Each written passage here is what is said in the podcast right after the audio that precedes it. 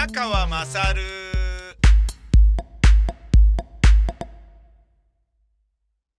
お前の母ちゃん宮川まさるです。えー、要は森喜朗さんがダメだったのは、女は、えー、女がいると会議が長くなるとか、えーそういうことで、で、これのダメなところっていうのは、えー要は決めつけ系の差別っていう問題なわけですよね。いやー、それはね、確かにあの、で、逆にその決めつけることで、決めつけ差別をすることで、留飲が下がるっていうこともありましたから、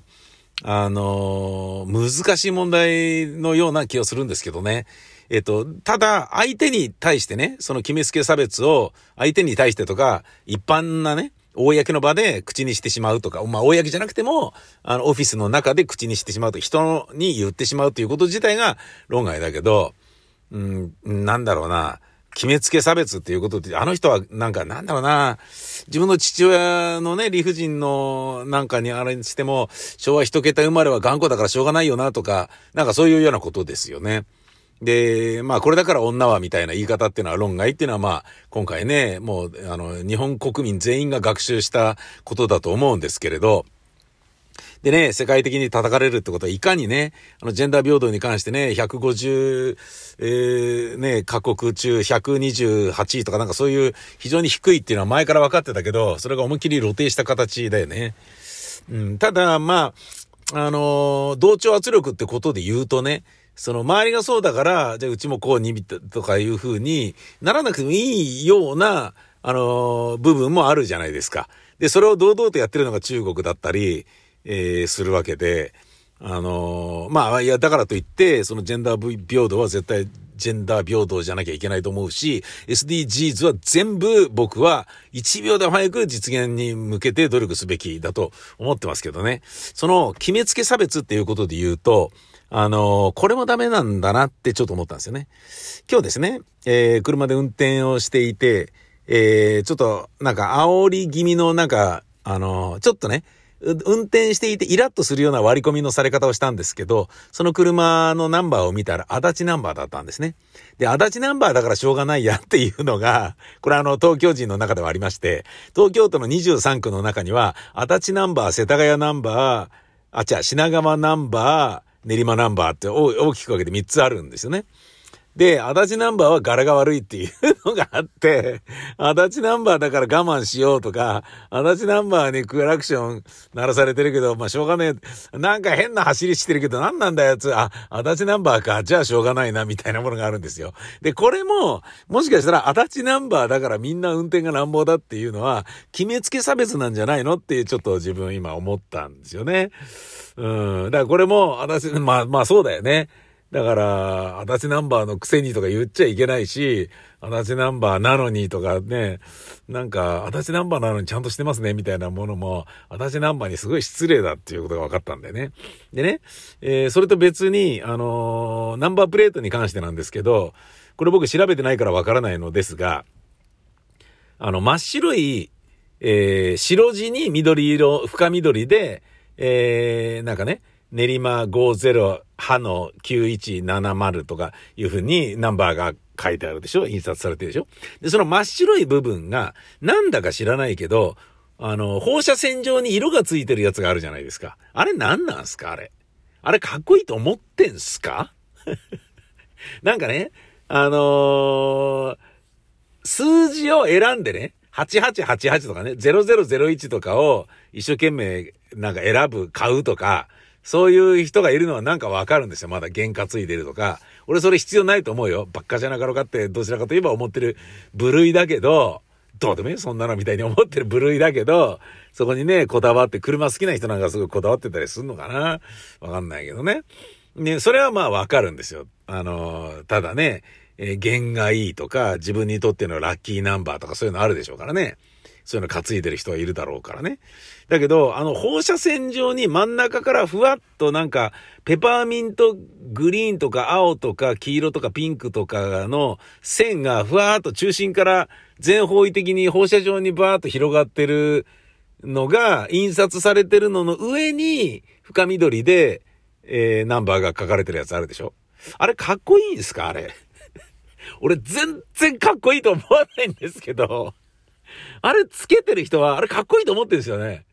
いや、それが俺ね、何なんだろうなっていう。最初はね、最初見かけた時は、あの、なんか事故を起こしたりした時にナンバープレートを人からね、あの、覚えさせないためのずるっこい作戦で、なんかね、あの、ナンバープレートを曲げて乗ってたりするような暴走族であったりとか、なんかそういうようなものがやってることなのかなって思ってたんですよ。で、そうじゃないんだよね、別に。普通の車で普通の人がそれ乗ってたりするから、あれかっこいいと思って、多分、お金を出すのか出さないのかわからないけど、何かちょっと特別な手配をすれば、誰でもあれつけられるわけでしょで、やってるってことは、そしてそのシステムがあるってことは、これ、喜ぶ人がいるよこの放射状のやつっていうふうに思った人がいて、で、やってる人は、いいじゃんこれかっこいいじゃんとか。なんか、カップルでね、買いに行ったら、たかし、これかっこいいよ。これにしようじゃん。このナンバープレートかっこいいよ。放射線状に広がってるじゃん。ペパーミントの色じゃん。超かっこいいんだけど。みたいなことなの？と思うと、どこがだよと思うんだよね。あれ何なんですかね？放射線状だからといって別に日照機を見立ててるって感じでもないし、真ん中丸くなってないしね。点からね、一点投資法でバーッとこうこっち来てるし。なんだ、蜂の武蔵は死んだのさ、で太陽に向かって蜂の武蔵がブワーって向かっていくみたいな、武蔵っぽいじゃん。たかし、かっこいいじゃん。武蔵じゃん。みたいな ことで、あれを選んでるのかと思うと、どういう人があれ選んでるんですか？あれかっこいいんすか？皆さん、聞いてます？それ聞いてるよ。これをね、これ流してるってことはそれ聞いてるってことでしょうけどさ。あ誰がね、何のためにやってるんだ、あの放射線状の。あれは。なんか、ほ、いや、なんかね、真っ白以外のものをなんか作ろうぜっていうんであれば、それはそれでいいけどさ、もうちょっとやりようがあっただろうと。なんなのあれ。放射線状にブワッとこうなってる。あ、わかった。あんまりスピードが出せない車でもなんかスピードが出てるように見えるっていう。作戦だったのかな。す、すごい、なんか、あの、なんか線が、漫画のあの、なんかスピードが出てて、バーってこう、なんかね、人の体の後ろにバーっとこう直線をバーっとこう書くような、あんな感じで、すげえ速い。あの車ナンバープレートがあんな風に、ピュッとかってなってるみたいに、するっていうつもりなんですかね。なんだかわかんないな。あれが一体何なんだっていうことは僕すごい気になってしょうがなかったんですけれどもね。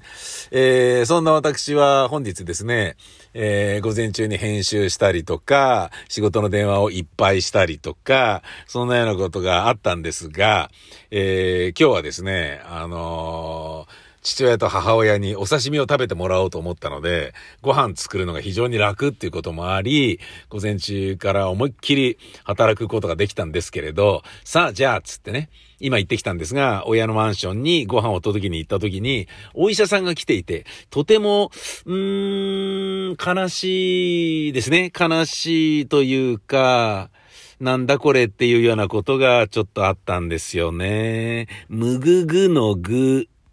いつも通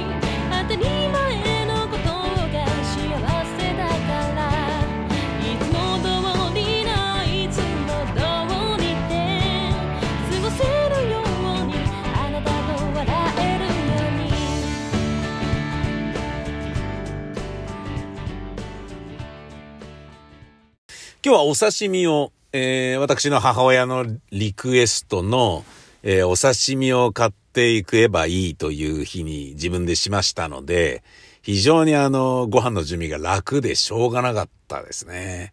えー、まあ、おかげでね、仕事は破壊ってよかったんですけど、あの、行ったらですね、なんかお医者さんが来るっていうのよ。何なのかしらねって母親が言ってて、あ、今日お医者さん来る日なの？どうやら木曜日が訪問診療の日だけど、昨日が祭日だったので、一日ずれて今日来ているということみたいなんですね。で、えー、まあじゃあ買ってきたけどご飯出すのちょっと待ってようか、つって。したらお医者さんが来て、あ、長男さんいらっしゃるんで、よかったよかったみたいな感じで、あの、どうですかその後、つってね。あの、親との面談と、血圧測ったり、体温測ったりとか、あとね、問診をしたりとか、そういったような、あと薬飲んでますか？とか、あ、飲まなくなったってことは、じゃあ腰の痛みも取れたんですね、とか、そういう、いわゆる、まあ、問診が終わって、で、あの、刺身の準備をしている台所に来てくれてね、えー、いかがですか？その後、お父さん何かありましたか？いや、別に、あの、腰が痛いって言ってたけど、あの、薬飲んでないみたいだから痛みが取れたみたいですよって話をしたら、あ、そうみたいですねっていう話になってね。で、まあ、いろいろ話をして、あのー、まあ、ね、お母様は今こういう感じでこうで、まあ、何の問題もないとは思うんですけれど、とかね。え、まあ、非常に頼りになるわけですよ、やっぱり。で、えー、その腰の痛みなんですけど、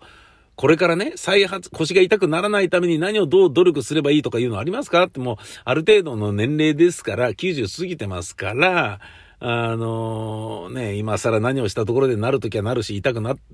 るときは痛くなるだろうしってことだと思うんですけど、せめて何かね、まあ、本人に努力させないまでも我々が気をつけることで何か、えー、できることがあるのであれば教えてくださいって言ったら、いや、まあもう、確かにね、どこでど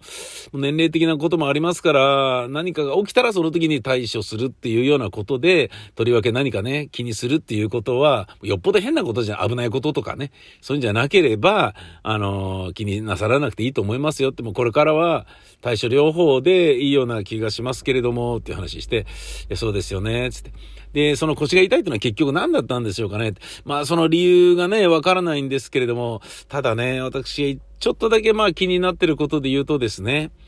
前立腺がんが再発したものを、もう年齢なので治療しながら、えー、手術をこれ以上ね、外科手術をするなど、いうことなく、えー、痛みを散らしながらやっていこうっていうことになってるじゃないですか。それの転移が腰に行ってるんだとしたら、うーんちょっとね、痛みは薬では収まらない可能性があるので、そうすると放射線治療とかそういう風になってくるんですよね、って言われて、あ、そうですか。癌の転移ですか。ってね。まあ90過ぎの父親だからまあしょうがないんだけど、痛いって思いをね、刺すのは忍びないなと思ってね、転移かと思ってちょっと気持ちがね、陰鬱になっていたんですよね。そしたらそのお医者さんがですね、ところでちょっと全然関係ないんですけど、あの、ご長男さん、宮川さんって、あの、ラジオの宮川さんっすよね。って言われて、えー。いや、ちょっと待ってください、みたいな。え、今僕あの自分のパピーが、がんが転移してるかもしれないってことでちょっと微妙に凹んでますよ。うるうる来てますよ。なのに、あ、ラジオパーソナリティの宮川さんじゃないですかってその言い方なんなのみたいな。あの僕も今は、あのラジオパーソナリティとかではなくて、一人のね、あのパパを愛する一人のせがれだよ。そのせがれが、パパの癌が治るように頑張って、みたいなこと考えているよ、みたいな。クララが立ったってなればいいな、とか言ってるよ、みたいな。そういう感じなんだよ。なのに何その、あの、ラジオ、ラジオパーソナリティの宮川さんじゃないですか。いや、ちょっと待って。おかしいそれ。お医者さんおかしいよ。ねえ、もうそういうことがあったんですよね。もうしょうがないんですけどね。うん、全然しょうがないと思っていますけれど、いろいろタイミングありますよ。ええまあ、あの、えー、で、いい、しょうがないですけどね。しょうがないですよ。だからね、もう、なんていうの？芸能人の人すごい大変だと思います。こういうのが全然嫌じゃないっていうね。そういう状況であれ、そう言われた時に、いや、まあね、みたいになれる人であったりとかの方がいいわけでしょ？うん、あ、そっか。だから芸能人はみんな顔刺されてるから、もう会った瞬間に、あ、誰々さんですねってなってるから、後からこういう風に言われるってことないんだな。俺の場合よくあるんですよね。うん。あの、声で刺されるみたいなことがあるから、喋ってちょっと大きな声出したら、いや、ちょっと待ってくださいよとかって言うと、あれ、もしかして宮川さん、あ、あの宮川さんじゃないですかって、えー、途中から気づかれるってことなんですよね。タクシー乗っても、じゃあどこどこお願いしますとかって言ってる段階ではあれなんだけど、タクシー乗ってる最中に電話かかってくると、あ、もしもし宮川ですつって、ちょっとハイトーンボイスで出ると、電話切った後に、ラジオの宮川さんですよねって後から言われるっていう。そっか、これはまあしょうがないんだな。えー、今更諦めよう。まだ諦めてなかったのかよっていうかね、ようやくね、あの TBS ラジオの番組終わったってことは、公人としての鎧をね、脱ぎ去ることがね、できるから、